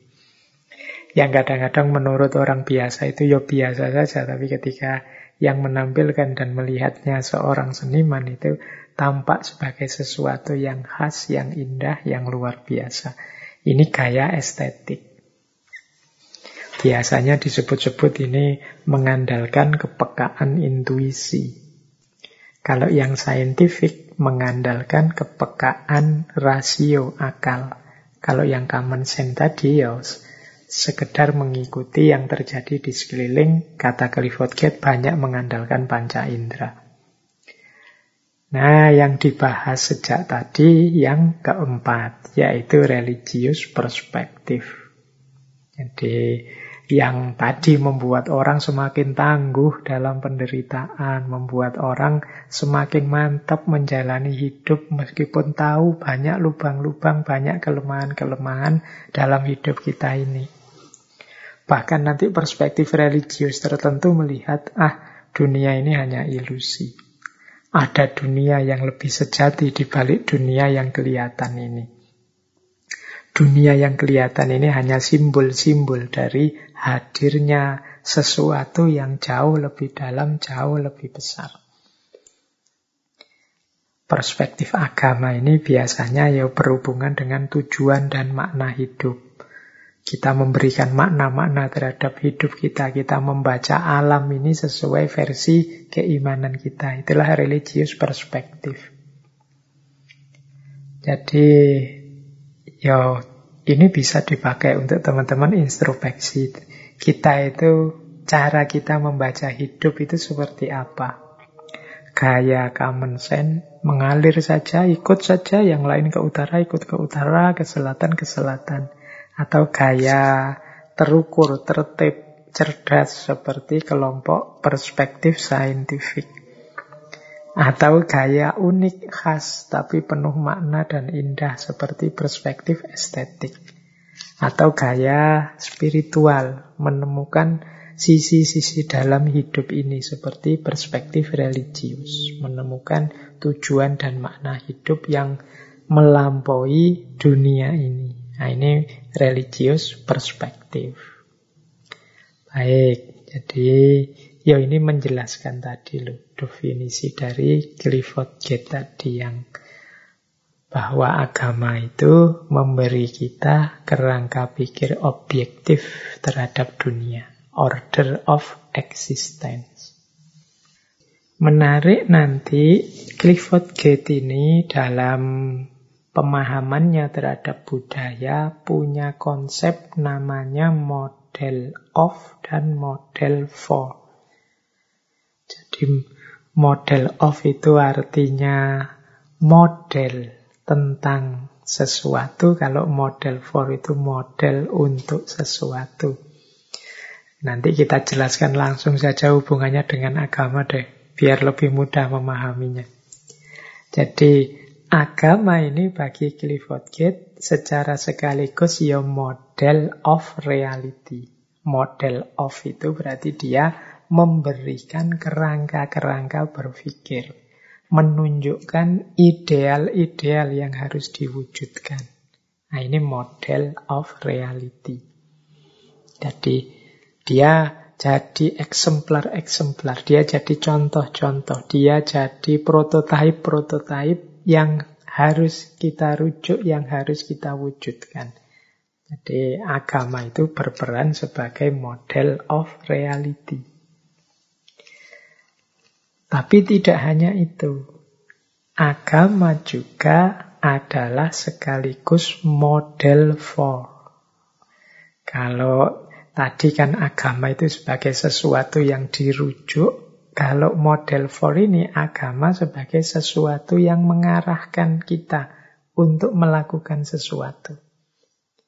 Jadi kalau tadi berhubungan dengan apa yang harus kita wujudkan? Kalau ini apa yang harus kita lakukan? Model for, apa yang harus kita jalankan. Nah, menurut Clifford Gate, agama ini ya dua-duanya. Ya model of, ya model for. Dia memberi kita kerangka-kerangka ideal. Dia memberi kita prototype-prototype. Dia memberi kita standar-standar untuk kita hidupkan. Tapi sekaligus dia menunjukkan pada kita, mengarahkan tindakan-tindakan kita untuk mencapai tujuan tertentu. Jadi Selain model of, juga model for. Inilah nilai pentingnya agama menurut Clifford Gate. Jadi kalau dirinci sejak awal dari definisi tentang agama tadi berarti agama itu sistem simbol. Agama itu memberi kita kerangka tentang makna hidup, tentang eksistensi ini. Dan yang ketiga, agama ini memberi kita perspektif-perspektif hidup yang khas, yang berbeda dengan perspektif common sense, scientific, maupun perspektif estetik. Dan yang barusan tadi kita pahami ternyata agama juga secara sekaligus adalah model of reality dan model for reality. Sehingga dalam definisi Clifford Gate tadi kan orang yang beragama itu ya pada akhirnya semakin menjalankan agama, semakin dia termotivasi, semakin mantap bahwa agama itu sesuatu yang penting dan real. Jadi inilah menariknya agama kalau dibahas dari sisi simbolik. Nah, kita lanjutkan. Kalau agama seperti itu, posisi dan situasinya, terus tugasnya antropolog itu apa? Orang yang meneliti agama dari perspektif budaya, apa yang harus dilakukan? Menurut Clifford Gates, ya antropolog itu peneliti budaya, seorang etnografer, itu ya dia tugasnya adalah menganalisis makna simbol yang dimiliki oleh para pemeluknya. Jadi seperti yang dijelaskan di awal tadi, bagaimana makna simbol bagi para pemeluknya. Berarti ya antropolog itu ngecek ini simbolnya apa sih, dimaknai sebagai apa oleh para pelakunya dimaksudkan sebagai apa, tujuannya apa, cara berpikirnya bagaimana, dan lain sebagainya. Jadi dia tugasnya mendeskripsikan, menggambarkan itu semua. Jadi, itulah tugasnya seorang antropolog agama. Dia tidak menilai, tidak mencari, melakukan generalisasi-generalisasi kalau kita belajar sains kan kita bikin generalisasi, kita bikin umum bahwa misalnya tentang sajen itu secara umum begini ndak. Dia membacanya ya sesuai lokal-lokal konteks-konteks. Yang masing-masing konteks ya berbeda-beda. Jadi tugasnya antropolog itu ya menafsir makna yang ada di balik simbol sesuai perspektif para pemeluknya. Bukan menilai, apalagi menjudge, apalagi memfonis. Tidak. Tugasnya hanya menguraikan, menjelaskan saja. Jadi nanti kalau teman-teman saya ingin membahas uh, budaya agama tertentu, ayo berarti kita afirmasi simbol-simbolnya, oh ini simbolnya begini-begini, dimaknai begini toh oleh orang-orang. Oh ini ada upacara uh, nyebar apem misalnya kan ada upacara Yokowiyu itu. Nah oleh mereka yang mempercayainya apem ini simbol dari apa. Kemudian dilakukan seperti itu dengan makna apa, tujuannya apa. Nah, ini tugasnya seorang peneliti budaya. Jadi dia tidak menghakimi. Jadi bukan kok terus, wah itu tindakan musyrik itu, wah itu tindakan mubadir, itu tidak begitu cara berpikirnya. Itu mungkin perspektif yang berbeda kalau cara berpikirnya begitu. Seorang etnografer, seorang ahli budaya yang melaporkan peristiwa budaya, ya dia mengungkap fenomena dan melacak makna-makna yang ada di balik fenomena itu yang di, diberikan oleh orang-orang yang memeluknya, orang-orang yang meyakininya. Jadi awas keliru yang harus dilakukan. Makanya Kalau ada peristiwa-peristiwa yang membuat kita gatel untuk menjudge, gatel untuk memfonis, coba pertama-tama jangan jadi hakim dulu. Cobalah jadi etnografer dulu, antropolog dulu. Cari data sebanyak-banyaknya dulu, kemudian coba dicek makna-makna yang ada di balik data itu. Ini yang tadi kan disebut description tadi. Jangan sampai kita dasarnya hanya dangkal, thin description sudah memfonis. Hanya lihat dari gejalanya, kita menyimpulkan seolah-olah kita tahu sampai dalam. Nah, inilah konsep agama dan bagaimana cara seorang antropolog membacanya. Baik, kita lanjutkan. Sekarang kita coba ya lihat praktek langsung yang dilakukan oleh Clifford Gate ini dalam penelitiannya. Ini menarik kalau kita gali karena beliau banyak sekali melakukan penelitian-penelitian di Indonesia. Dan juga beberapa buku, beberapa karya ilmiah telah terbit atas nama beliau. Khususnya dalam penelitian-penelitiannya di Indonesia ya wilayah yang banyak beliau jelajahi untuk penelitiannya ini adalah Jawa dan Bali. Nah, yang pertama mari kita lihat. Misalnya dari buku Religion of Java. Ini teman-teman mungkin masih ingat ya, pembagian santri, priayi, abangan. Jadi saat itu Clifford Gate melakukan penelitian di daerah Mojokuto. Ini jangan dicari ya Mojokuto, ini nama samaran, mungkin bagian dari kode etiknya orang meneliti. Ada yang bilang ini daerah Jombang. Tapi oh, pasnya desa mana, daerah mana, itu memang disembunyikan. Mungkin bagian dari etikanya orang meneliti. Ya, pokoknya kita anggap Mojokuto lah, itu bagian dari Jawa juga. Jadi desa Mojokuto ini pusat perdagangan, pendidikan, pemerintahan dari 18 desa di sekitarnya. Jadi mungkin ini semacam kecamatan lah ya. Kalau melihat buku Religion of Java itu, itu penduduknya sekitar 20 ribu orang. Yang 18 ribunya Jawa, sekitar 1800-an Cina, selebihnya orang Arab, orang India, dan lain sebagainya. Nah, masyarakat Jawa di Mojokuto ini, kata Clifford Gate, punya satu sistem sosial yang khas.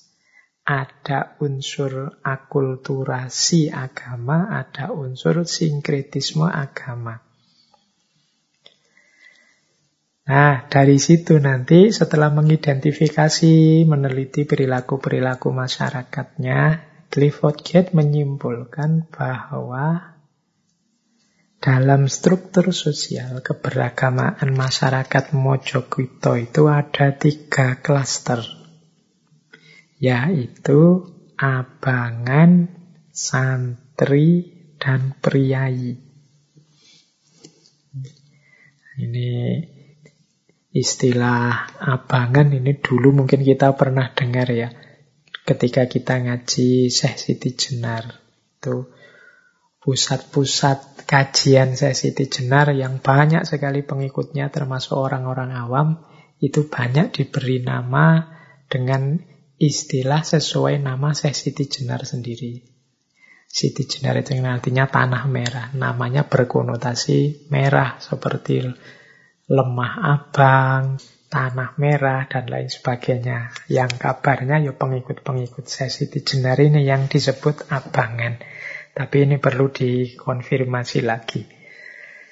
Nah, mungkin istilah abangan itu diambil Clifford Gate dari situ. Atau memang dalam budaya populer masyarakat, diksi-diksi abangan ini muncul. Karena dia diarahkan pada orang-orang yang uh, tidak terlalu mendalam dan tidak terlalu serius dalam menjalankan keagamaan seperti para santri masih tercampur-campur dengan aspek-aspek animisme yang bentuknya mungkin ritual-ritual, misalnya ngusir makhluk halus, misalnya ngurusi orang kesurupan, termasuk yang sering disebut oleh Clifford Gate itu selamatan, bancaan untuk hari-hari tertentu, kemudian memberi sajen pada danyang-danyang dan lain sebagainya. Ini kategorinya adalah abangan.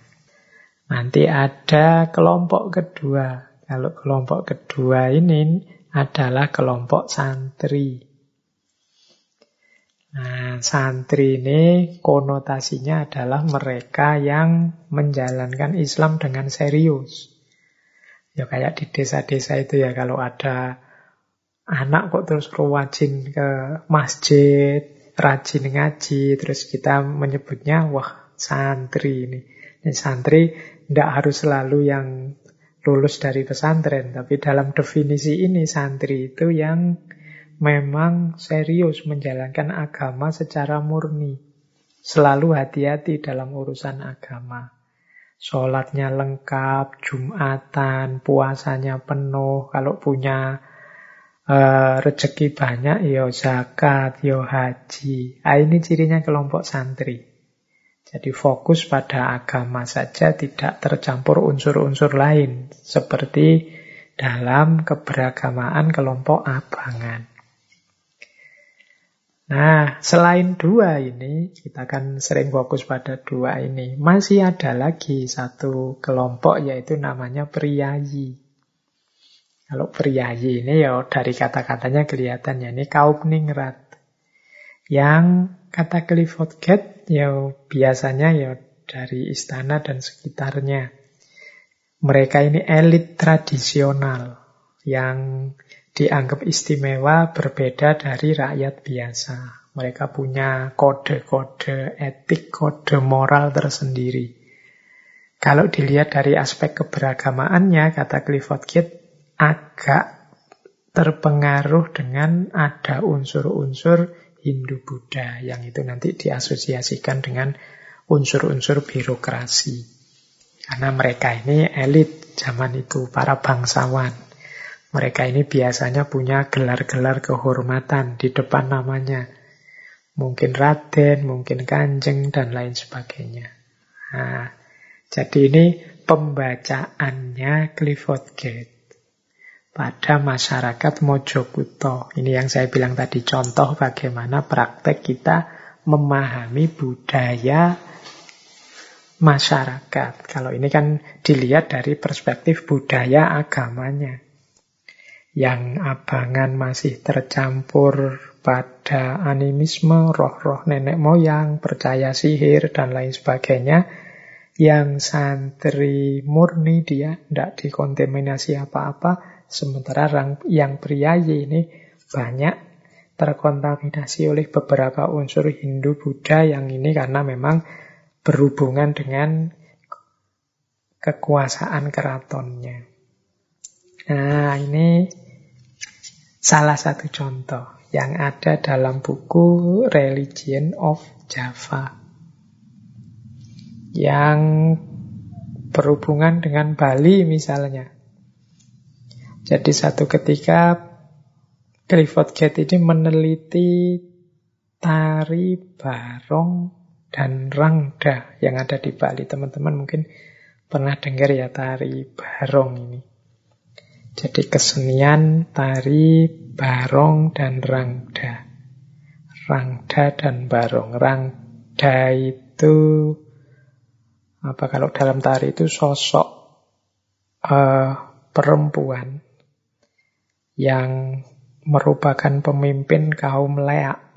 Rangda ini biasanya digambarkan wanita rambutnya panjang, kusut acak-acakan, taringnya besar, kukunya panjang, matanya melotot, lidahnya menjurur. Nah, namanya rangda. Rangda itu arti aslinya janda sebenarnya. Jadi ini cerita ketika Ratu Mahendra Datta dari Bali ingin balas dendam karena dia diasingkan oleh Raja Darmudayana. Nah, mantan ratu ini melakukan balas dendam dengan cara membunuh setengah dari jumlah rakyat yang ada di kerajaan tersebut. Nah, kebalikannya barong. Barong ini representasi dari roh kebaikan. Biasanya bentuknya singa dengan taring panjang, rambutnya pirang, lebat, dan juga barong ini sering digambarkan mendampingi Raja Air Langga yang mewarisi tahta Raja Darmudayana yang sedang berjuang untuk mengalahkan Rangda tadi. Ini namanya tari barong. Diteliti oleh Clifford Gate. Nah, dari penelitiannya Clifford Gate ini, ya tari barong itu ternyata tidak sekedar pertunjukan biasa. Dia tidak sekedar seni teater biasa yang ada ceritanya. Tadi kan logikanya simbol dan makna. Ada makna-makna dalam di balik tari itu. Tidak sekedar uh, ekspresi estetik, tapi juga sebentuk ekspresi keagamaan, sebentuk upacara keagamaan. Kalau dalam tulisannya Clifford Gate ini Aktivitas tari ini juga dipakai untuk menilai apakah para dewa masih ada di pihak mereka atau tidak. Jadi ukurannya kalau para dewa sudah tidak memihak mereka lagi, kemungkinan para pelaku tari yang menggunakan keris, mungkin kukunya panjang-panjang dan lain sebagainya akan mengalami cedera. Jadi kalau dalam tarian-tarian tadi ada insiden sampai para penarinya cedera, itu kemungkinan para dewa sudah meninggalkan mereka, tidak lagi ada di pihak mereka. Wah ini harus mulai introspeksi.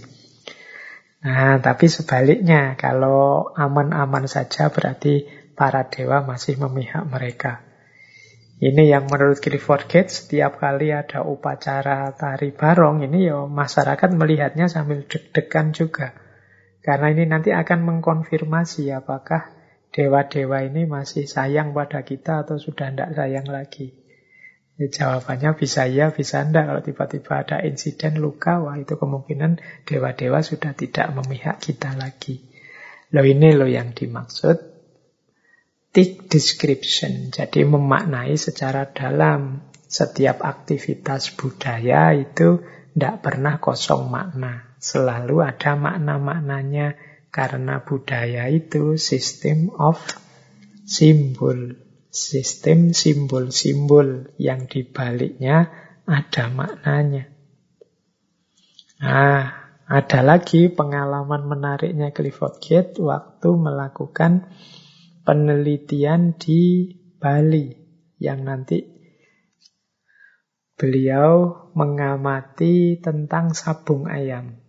Nah, ini nanti lahir tulisan juga yang judulnya Deep Play Notes on Balinese Cockfighting. Yang kalau teman-teman membaca buku Interpretation of Culture, itu dijelaskan juga di situ. Jadi ceritanya, satu ketika Clifford Gate ini sampai di satu desa di Bali, sekitar tahun 58, bersama istrinya, Hildred Gate. Ini karena memang nalurinya naluri seorang antropolog, beliau ini tertarik mengamati budaya-budaya di Bali.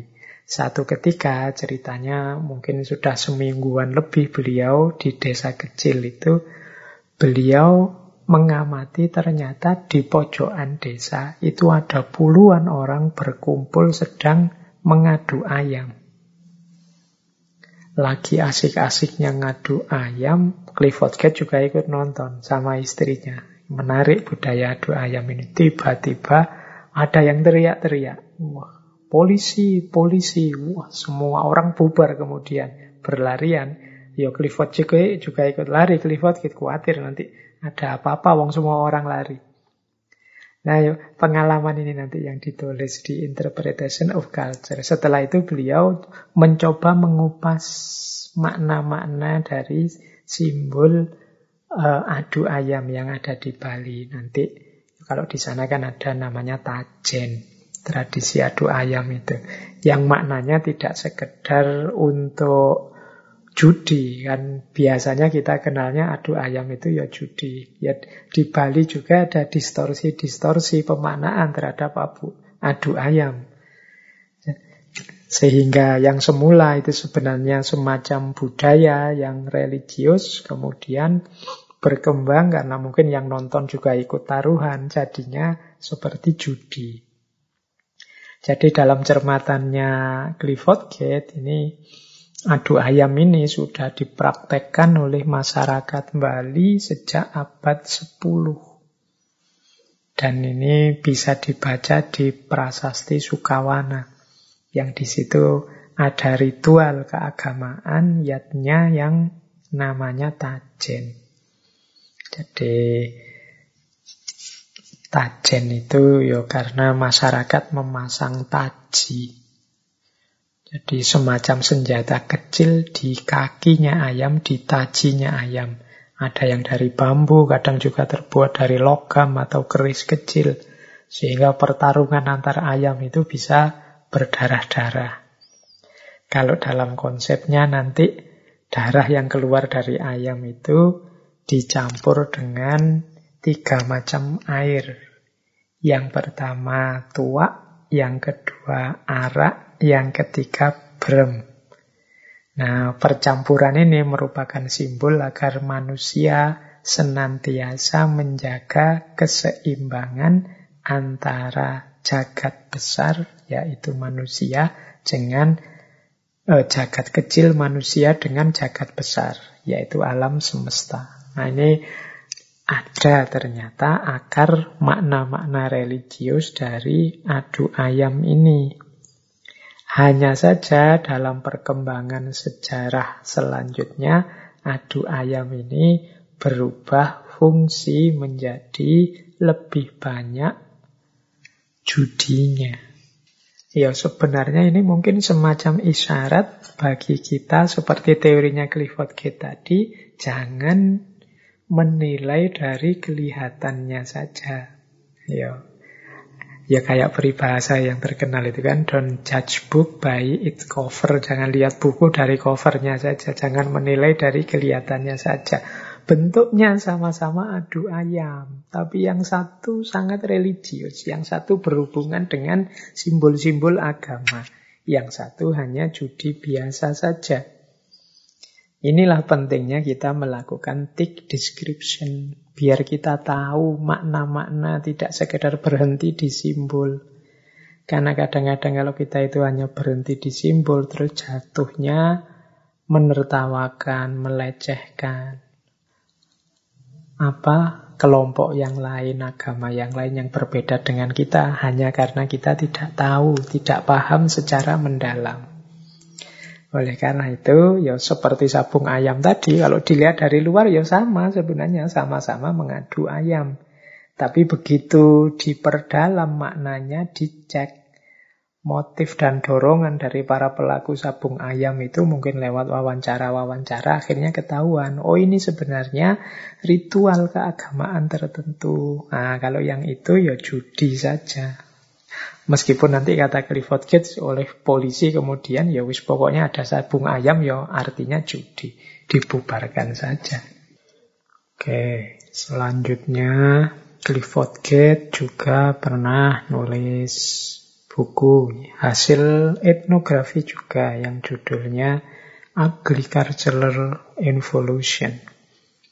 Ya kalau diterjemah dalam bahasa Indonesia judulnya Kerumitan dalam Dunia Pertanian.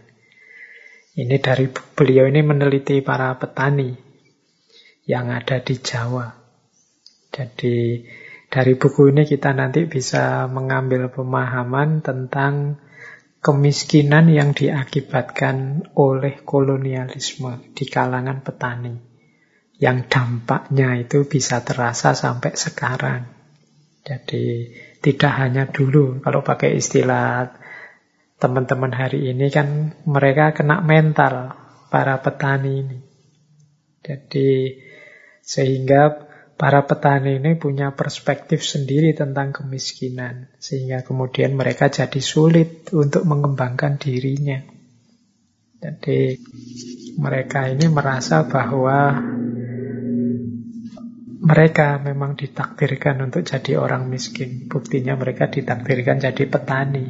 Nah, ya perspektif seperti ini kan masih banyak hidup di kalangan kita. Misalnya pandangan bahwa pertanian itu ya lahan yang kurang menjanjikan masa depan.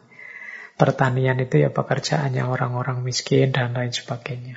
Mungkin hari ini kan saudara-saudara kita, teman-teman kita yang muda-muda Jarang yang masih tertarik dengan dunia pertanian. Kalau saya tanya teman-teman yang mendengarkan ngaji malam hari ini, mungkin tidak banyak yang masih semangat. Saya ingin jadi petani, Pak. Saya ingin garap sawah, Pak. Itu jarang. Kemungkinan memang ada seperti yang diuraikan oleh guest tadi. Kita kena mental menganggapnya bahwa pertanian itu identik dengan kemiskinan. Dan ini membuat orang, para termasuk para petani, kesulitan untuk mengembangkan dirinya. Nah, boleh dicari naskah involusi agricultural ini.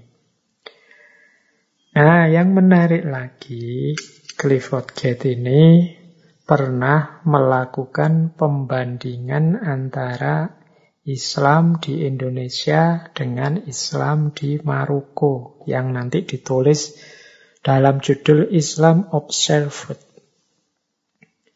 Nah, ini sampel Indonesia dan Maroko ini dipilih karena karakternya unik, menarik. Ya kalau dari Indonesia diambil Islam Jawanya. Jadi kata Clifford Gate, dari sisi pola dan gaya hidup ini Maroko dan Indonesia sangat berbeda. Kalau Jawa, Indonesia itu kan masyarakatnya ya uh, mungkin bahasa kita lebih kalem, lebih santai, lebih lambat ritmenya. Sementara kalau yang di Maroko sana, ini yang letaknya di Afrika Utara ini, masyarakatnya didominasi oleh suku-suku yang agresif karena mereka hidup di gurun-gurun pasir dan di antara mata pencariannya itu pedagang yang berpindah dari kota ke kota. Jadi mereka lebih agresif. Sementara Islam di Jawa ini banyak dipeluk oleh para petani yang ritme hidupnya lebih santai, lebih lambat, dan mungkin lebih menikmati. Nah, di Indonesia menarik kata Clifford Gate, Islam itu zaman penelitian ini dilakukan, itu bisa berbaur dengan masyarakat-masyarakat lain dalam perkembangannya. Berbaur dengan Hindu-Buddha, bergaul dengan animisme, itu bisa harmonis bergaul. Islam lebih fleksibel, mampu beradaptasi, bisa menyesuaikan diri dengan nilai-nilai lokal, kemudian akomodatif, dan lain sebagainya. Sementara kebalikannya, kalau di Maroko itu lebih keras, lebih kaku, tidak kenal kompromi, lebih fundamentalis dan agresif. Jadi kalau bahasanya Clifford Gate itu perfeksionis dan puritan. Jadi yang satu keras, yang satu rileks. Ini analisisnya Clifford Gate ya. Dan dua-duanya, kata Clifford Gate, sebenarnya coraknya mistik. Dua-duanya punya wali yang jadi panutan. Kalau di Indonesia, kata Clifford Gate, dikenal legendanya Sunan Kalijogo yang menjadi pahlawan penyebar Islam ke tanah Jawa, ke masyarakat-masyarakat kecil. Kalau di Maroko ada wali namanya Sidi Lahsen Liusi. Beliau ini seorang wali yang merupakan generasi terakhir dari dinasti Murabitun atau Marabot yang hidup sekitar tahun 1600-an. Gaya dakwahnya berbeda. Jadi kalau Sunan Kalijogo kan lebih akulturasi, menyesuaikan Islam dengan budaya tempat beliau berdakwah. Sementara Liu Xi ini lebih uh, dengan cara tegas, agresif, dengan cara keras, tidak kenal kompromi. Mungkin kayak kita hari ini, pokoknya itu salah, itu keliru, itu bid'ah, dan lain sebagainya. Dan itu cocok untuk situasi Maroko yang uh, ada gurun pasirnya, suku-suku yang agresif dan pedagang. Sementara di Jawa cocok dengan Sunan Kalijogo. Masyarakatnya petani, ritme hidupnya lambat, lebih suka rileks, santai, menikmati hidup. Nah, inilah bedanya dua wilayah ini. Ini teman-teman kalau ingin tahu detailnya ya boleh dibaca bukunya Islam Observer. Ada yang bilang ringkesnya kalau di Maroko itu membangun masyarakat. Kalau di Indonesia merebut masyarakat. Maksudnya membangun masyarakat itu kalau di Maroko ya masyarakat dibersihkan dulu semuanya dari tradisi lama kemudian dibangunlah tradisi baru sesuai ideal-ideal yang diinginkan oleh ulamanya. Kalau di Indonesia para ulamanya yang momong masyarakat menggunakan media-media budaya yang dipercaya oleh masyarakat, kemudian dari situ memasukkan ajaran Islam. Jadi semacam merebut masyarakat itu artinya merebut hatinya masyarakat. Nah, penjelasan-penjelasan Clifford Gates semacam ini itu kan gaya etnografi tadi, gaya menafsirkan budaya sesuai dengan perspektif pemangkunya atau pemeluknya. Jadi tidak tiba-tiba memahami budaya dari perspektif kita yang membaca. Nah, dia tidak menyalahkan mana-mana, tidak menunjukkan mana yang lebih baik, mana yang lebih akurat, tidak begitu. Mana yang Islamnya lebih benar, apalagi tidak ke situ. Hanya menjelaskan lo seperti ini lo polanya. Kalau Maroko itu kan situasi kemasyarakatannya begini. Nah, Liusi masuk dengan gaya itu ya cocok. Sementara Sunan Kalijogo masuk ke tradisi masyarakat Jawa dengan gaya dakwah beliau ya cocok. Ya paling tidak ini menunjukkan ya para dai, para penyebar agama itu ya memang pandai membaca masyarakat tempat mereka berdakwah, ngerti suasana batinnya masyarakat sehingga mereka bisa masuk dan diterima dengan gayanya sendiri-sendiri. Meskipun sebenarnya agak kontras yang satu membangun masyarakat yang satu merebut masyarakat. Jadi inilah gaya yang dikenal sebagai gaya etnografi. Jadi tidak sekedar mengjudgment dan menganalisis tapi menggambarkan, mengulas, mengurai budaya sebagaimana perspektif para pemangkunya. Jadi banyak penelitian-penelitiannya Clifford Gate ini yang tentang Indonesia. Berarti beliau paham benar dengan Indonesia. Beliau lama tinggal di Indonesia. Satu ketika ada yang tanya pada Clifford Gate ini, uh, mengapa sih ilmuwan-ilmuwan Indonesia itu kok kurang dikenal di dunia internasional. Padahal di Indonesia ini kan juga banyak gagasan-gagasan bagus, gagasan-gagasan luar biasa. Orang pinternya juga banyak. Jadi ketika satu ketika ada yang tanya seperti itu, kata Clifford Gate, ya memang nasibnya Indonesia. Indonesia itu tidak seperti Amerika Latin, tidak seperti Afrika dan beberapa negara Asia seperti India. Indonesia ini nasibnya tidak terlalu bagus karena dapat penjajah Belanda. Nah, sementara bahasa Belanda itu sangat sedikit digunakan di dunia internasional. Sehingga orang Indonesia itu sulit masuk ke pergaulan ilmiah internasional karena kurang lancar dalam bahasa-bahasa yang memungkinkan bergaul ilmiah secara internasional. Jadi, yo mudahnya kita jarang yang pinter berbahasa Inggris, kan bahasa internasional hari ini. Nah, ini sekaligus pesan buat teman-teman, yuk jangan males, jangan bosan untuk belajar bahasa. Karena di antara kunci kalau nanti teman-teman ingin aktif di dunia ilmu secara lebih dalam itu ya kuncinya bahasa. Seluas apa kemampuan bahasa kita, seluas itulah nanti dunia kita. Orang yang ngerti bahasa Arab misalnya, ya dia bisa menjelasai khasanah-khasanah dalam bahasa Arab. Dunianya jadi semakin luas. Yang ngerti bahasa Arab dan bahasa Inggris, ya dia bisa menjelajahi khazanah-khazanah dalam bahasa Arab, sekaligus dalam bahasa Inggris. Tambah luas lagi dunianya. Maka penting bagi teman-teman untuk yuk diasah yang masih muda-muda ini kemampuannya untuk berbahasa, khususnya bahasa internasional.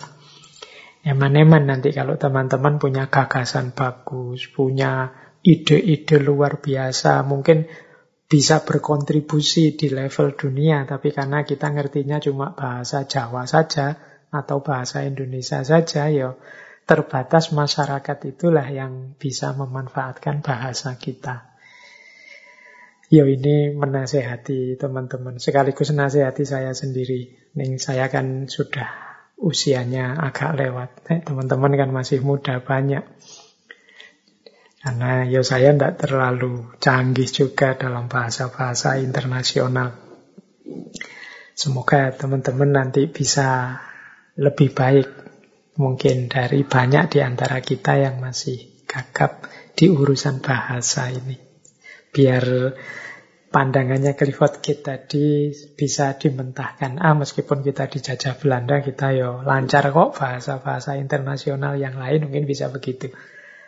Baik, teman-teman, semoga malam hari ini beberapa tadi ya pandangan-pandangan dari Clifford Gates tentang manusia, tentang budaya, tentang agama, kemudian beberapa ilustrasi tentang gambaran-gambaran hasil penelitian antropologis beliau, khususnya yang ada di Indonesia. Masih ada waktu sedikit, saya ambil beberapa quotes yang menarik dari Clifford Gate. Beliau pernah bilang seperti ini, manusia adalah binatang yang tergantung dalam jaring-jaring yang telah dia putar sendiri. Jadi ya kalau definisinya budaya tadi dari Clifford Gate kan kita ini animal symbolikum. Kitalah yang membuat simbol-simbol dan merancang makna-makna. Dan pada akhirnya kita hidup dalam jaringan makna yang kita buat sendiri. Kitalah yang merancang bahwa Lampu merah itu, merah artinya berhenti, kuning artinya hati-hati, hijau artinya jalan. Dan kita pun kemudian dikendalikan oleh lampu merah, kuning, hijau tadi. Itu artinya maksudnya dari quotes ini. Itu contoh sederhananya begitu. Eh, dalam hidup kita, kita selalu seperti ini. Kitalah yang merancang makna-makna, kita yang membuat aturan norma-norma, pada akhirnya kita tergantung dan terbulet di situ. Apa terbulet itu bahasa Jawa nih? Ya kecantol di situ sudah. Mau tidak mau kita harus mengikuti sistem simbol, sistem makna yang tadi sudah kita pintal. Jadi manusia adalah binatang yang tergantung dalam jaring-jaring yang telah dia putar sendiri.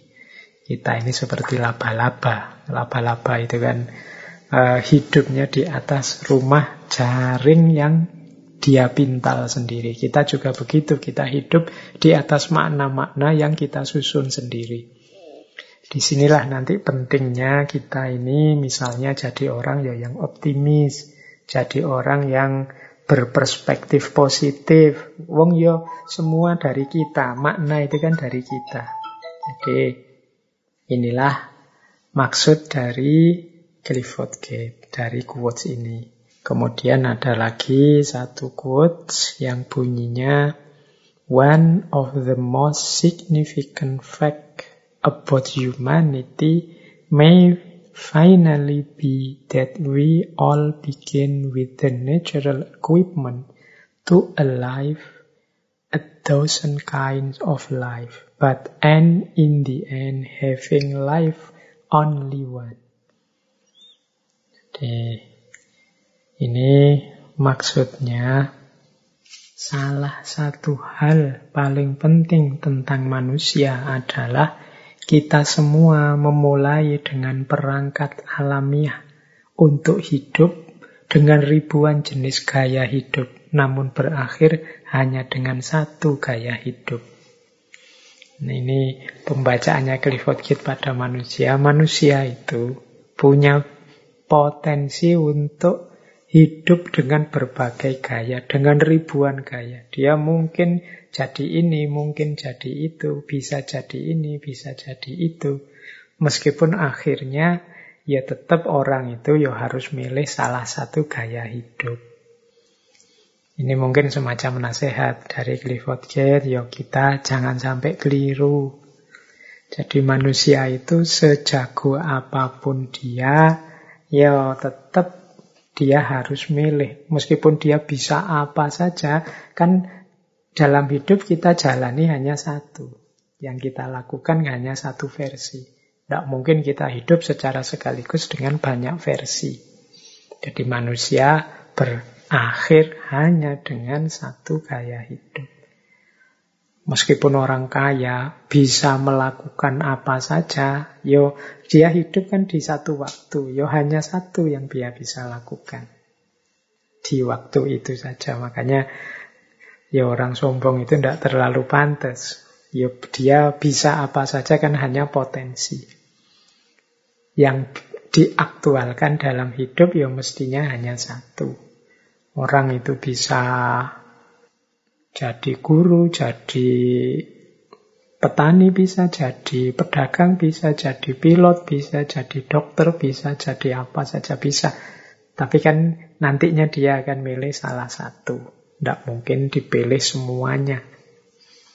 Jadi ini salah satu pandangan dari Clifford Gate. Ya sehubungan dengan makna tadi berarti ya orang itu bisa memberi makna secara tak terbatas pada apa pun sesuai visi, kepentingan, keinginannya. Tapi pada akhirnya ya hanya satu makna yang bisa dia berikan. Hanya satu pemahaman yang bisa dijalankan. Ada banyak versi pemahaman, tapi yang kita dalam hidup ini kan harus milih salah satu untuk dihidupkan.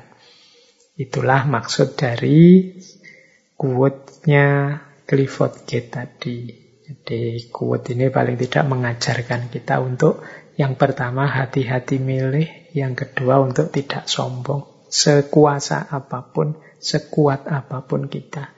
Kita hidup ya tetap hanya sekali dengan satu gaya yang kita pilih dalam hidup ini. Baik, teman-teman, saya kira itu ya malam hari ini. Saya khawatir kalau nambah-nambah lagi sebenarnya banyak quote-quote dari Clifford Gate ini. Khawatirnya nanti puyeng malah kecampur sama materi-materi intinya tadi yang di depan. Semoga yang kita bahas malam hari ini sedikit banyak ada manfaatnya. Kalau ada salah ngomong kepleset-pleset, mohon dimaklumi karena ya wis memang malam-malam gini situasinya agak capek jadi kadang ngomongnya tidak karu-karuan ngelantur. Kurang lebihnya mohon maaf. Wallahul muwafiq, wallahu a'lam bisawab. Wassalamualaikum warahmatullahi wabarakatuh.